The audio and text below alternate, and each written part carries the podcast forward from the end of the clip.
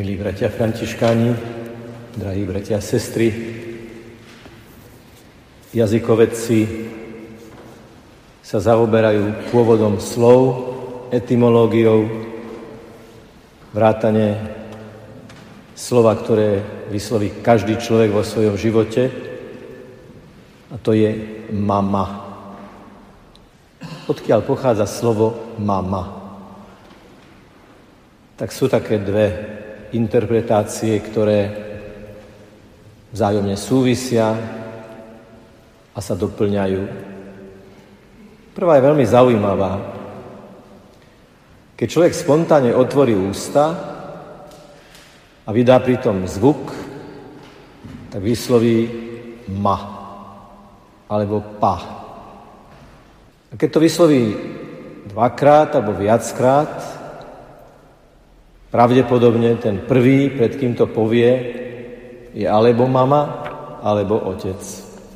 Tak to, to mohlo vzniknúť, že dieťatko, ktoré ešte samozrejme nevie, čo hovorí a komu to hovorí, ale keďže to hovorilo a hovorí dodnes pred svojimi rodičmi, tak to prvé sa stalo vlastne titulom pre rodičov. Mama a papa. My hovoríme otec, ale v mnohých kultúrach je papa, otec. Aj pápež, pápa, papa je z tohto slova. A mama je slovo univerzálne prítomné na všetkých kontinentoch. Je len veľmi málo jazykov, v ktorých mama nemá toto meno mama a otec papa. A tak ten základný vzťah, najzákladnejší, východiskový, determinujúci vzťah medzi mamou a dieťaťom sa aj takýmto spôsobom premieta do pôvodu tohto slova. Niektorí ale hovoria, že to slovo má súvis aj s tým, čo najčastejšie počúvame mamografia, však na onkológii, keď vyšetrujú prsia, tak sa to volá mamografia. A mamele sú vlastne prsia. A my poznáme biblický výrok, biblické zvolanie, keď niekto zo zástupu Ježišovi hovorí blahoslavené lono, ktoré ťa nosilo a blahoslavené prsia, ktoré ťa mohli sítiť. Dnes chceme hovoriť o tomto jedinečnom výnimočnom vzťahu medzi jednou konkrétnou mamou a jedným konkrétnym synom, a to je Ježiš Kristus a jeho matka Panna Mária, ktorých vzťah svojím spôsobom vrcholil a kulminoval v dramatickej scéne ukrižovania na Golgote, lebo v tomto cykle kázní veľkopôstnych uvažujeme o siedmých slovách Ježiša Krista na kríži, medzi ktorými je aj to vyjadrenie hľa, tvoj syn, hľa, tvoja matka, hľa, tvoja mama. Aby sme si uvedomili dosah týchto slov, ich hĺbku a univerzalitu, skúsme uvažovať v takých troch rovinách alebo z troch východisk. Že tieto slova hovorí Ježiš, ktorý zomiera. Druhé, že tieto slova hovorí Ježiš, ktorý nemá nič a zomiera absolútne chudobný. A napokon, že tieto slova hovorí Ježiš zomierajúci, Ježiš chudobný a cez to všetko a v tom všetkom dokonale milujúci.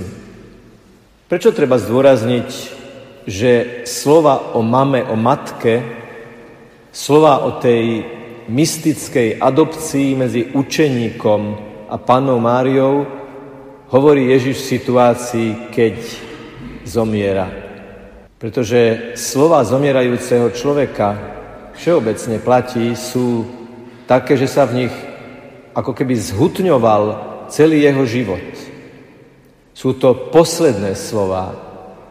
Sú to slova, ktoré sa vyslovujú s veľkou námahou.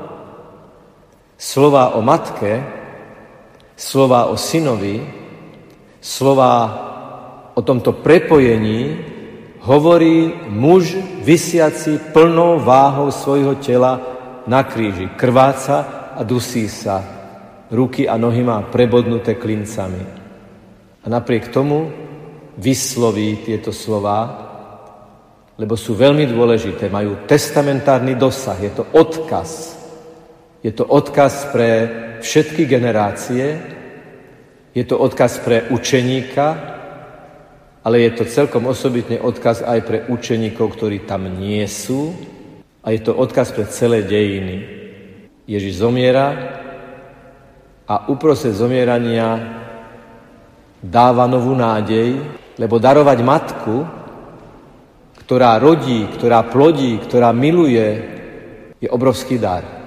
Ježiš ešte aj vtedy, keď mu všetko zobrali, dáva. Tu sme pri tej druhej rovine, že tento zomierajúci Ježiš je naprosto chudobný, absolútne, nemá nič. Ešte aj šaty mu strhli, aby mu strhli jeho dôstojnosť. Ale Ježišova dôstojnosť nie je oblečení, v majetku, vo veciach, ale v jeho nepodmienenej, konkrétnej, personalizovanej láske. Ježišovo bohatstvo sú vzťahy. Ježiš nemá nič a má všetko, lebo má vzťahy. A do týchto vzťahov chce pozvať aj teba, aj mňa. Tebe, aj mne, nám, všetkým bez výnimky ponúka dar, matky. Veci vás nikdy nenasítia. Oblečenie vám nikdy nepomôže nájsť samých seba. Bohatstvo, majetok, peniaze, nič nenahradí vzťahy. Lebo človek je stvorený pre vzťahy. Človek je stvorený do vzťahu. Už pri prvom stvorení Adamovi bolo smutno, bol sám a dostal Evu. A Mária pod krížom je druhá Eva a na kríži je druhý Adam. A dejiny ľudskej civilizácie sa reštartujú. A napokon, a už to vyplýva z toho, čo som povedal, ten Ježiš, ktorý nám dáva svoju matku, je dokonale milujúci Ježiš. Prejavuje sa to v tom, že zomiera, a uprostred zomierania miluje a modlí sa, ako o tom budete rozímať pri inej príležitosti, za tých, ktorí ho ukrižovali. Zobrali mu všetko a on predsa dáva. Zobrali mu všetko, nemá nič, ale má všetko a preto môže dávať.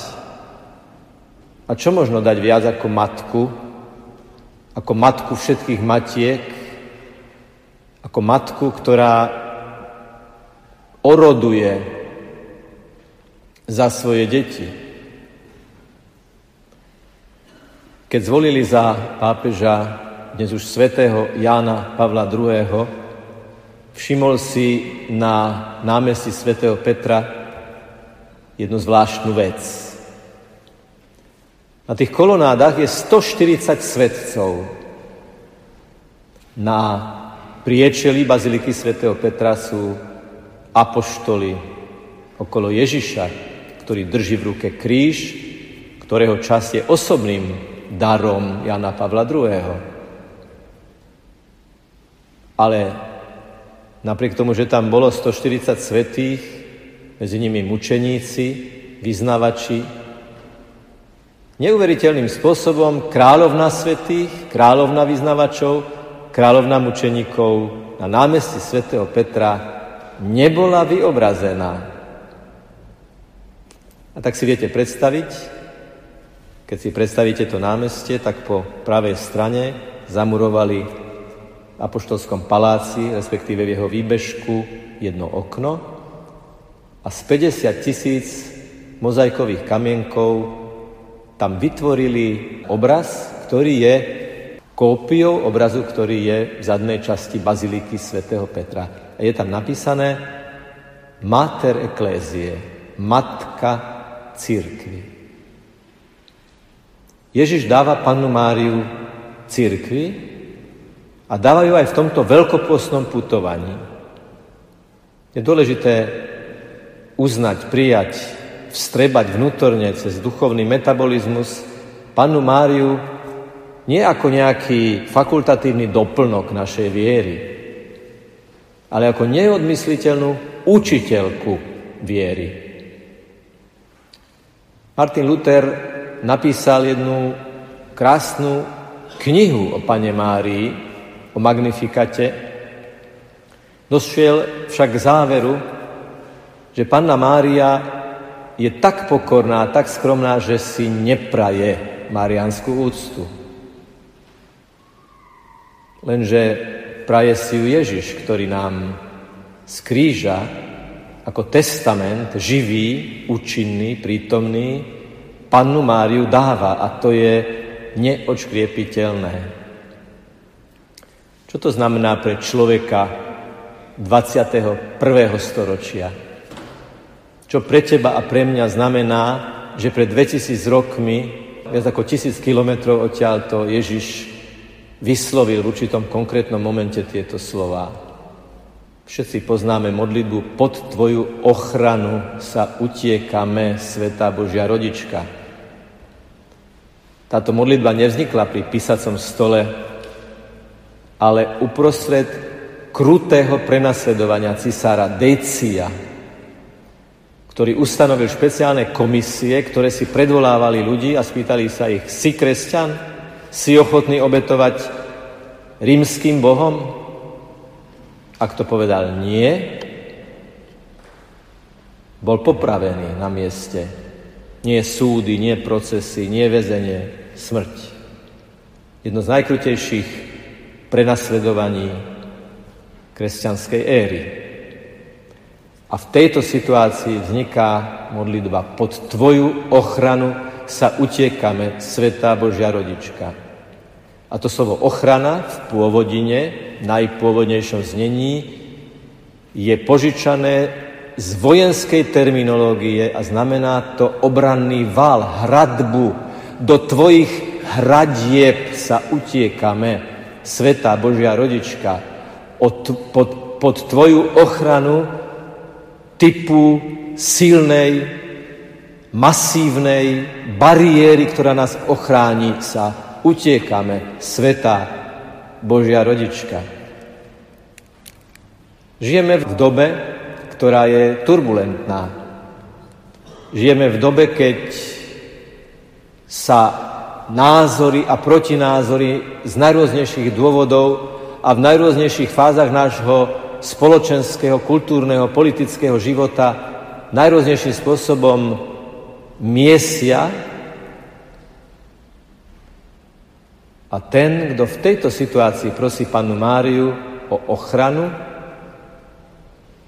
si môže byť istý, že pôjde správnou cestou. Pretože ona zachraňovala Ježiša. Ona Ježiša porodila v Betleheme, ona Ježiša zachraňovala v Egypte, ona Ježiša hľadala v chráme, ona Ježiša ešte predtým do chrámu priniesla, ona v káne Galilejskej povedala, urobte všetko, čo vám povie, ona stála pod krížom a ten kríž má najrôznejšie podoby v našom osobnom, živote, komunitárnom živote, spoločenskom živote, každé utrpenie, každé napätie, každé konf- každý konflikt v podstate je kríž, je utrpenie. A ona stojí pod krížom ako žena nádeje. Hľa, tvoja matka, žena nádeje, lebo v slove matka je nádej, lebo v slove matka je zakodované slovo dieťa, v slove matka je zakodované slovo život, ktorý pokračuje, ktorý sa rodí, ktorý sa prijíma. Hľa tvoja matka, ktorá verí napriek všetkej beznádeji tomu, čo aniel povedal pri zvestovaní jeho kráľovstvu nebude konca. A keď sa nám zdá, že sa všetko dostáva do nejakého chaosu, keď sa nám zdá, že už nevieme, kde je sever, ako sa moderne hovorí, s panou Máriou stojme pod týmito krížmi najrôznejšieho typu a vyznajme Ježišu, tvojmu kráľovstvu nebude konca. Nech sa deje čokoľvek tvojmu kráľovstvu, tvojej pravde, tvojmu učeniu, tvojmu evanieliu nebude konca. Teraz ale nemyslím len na to, aby sme to konštatovali a vyznali. To je veľmi dobré a správne. Ale keď verím, že nejaký projekt má nádej na úspech, ba viac, ak verím, že nejaký projekt bude určite úspešný, lebo je to Boží projekt, lebo je to Ježišov projekt, tak potom sa do ňoho zapojím aj ja. Potom v individuálnej komunikácii aj ja budem predlženou rukou ženy nádeje. Urobte všetko, čo vám povie. Naplňte žbány vodou. Kvapky vašej každodennej človečiny vytvoria ten mozaikový obraz, podobný tomu 50 tisíc tým 50 tisíc kamienkom na námestí svätého Petra. Tak sa posilníme na tejto svetej omši a stojme pod krížom so ženou nádeje, ktorú nám sám Ježiš dáva ako matku, ktorá nás chce porodiť pre toto 21. storočie, pre tento marec roku 2019, aby sme my niesli svetlo všade tam, kde sa nachádzame. Ten golgotský príbeh teda ožíva, my ožívame v ňom, on ožíva pre nás, ožíva tu, ožíva teraz.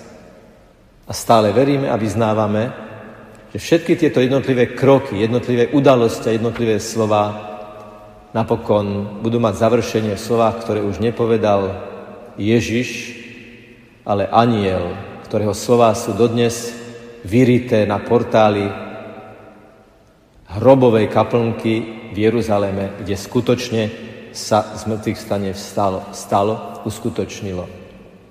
Vstal z mŕtvych, nie to tu. Nehľadajte živého medzi mŕtvými. Nech je pochválený Pán Ježiš Kristus.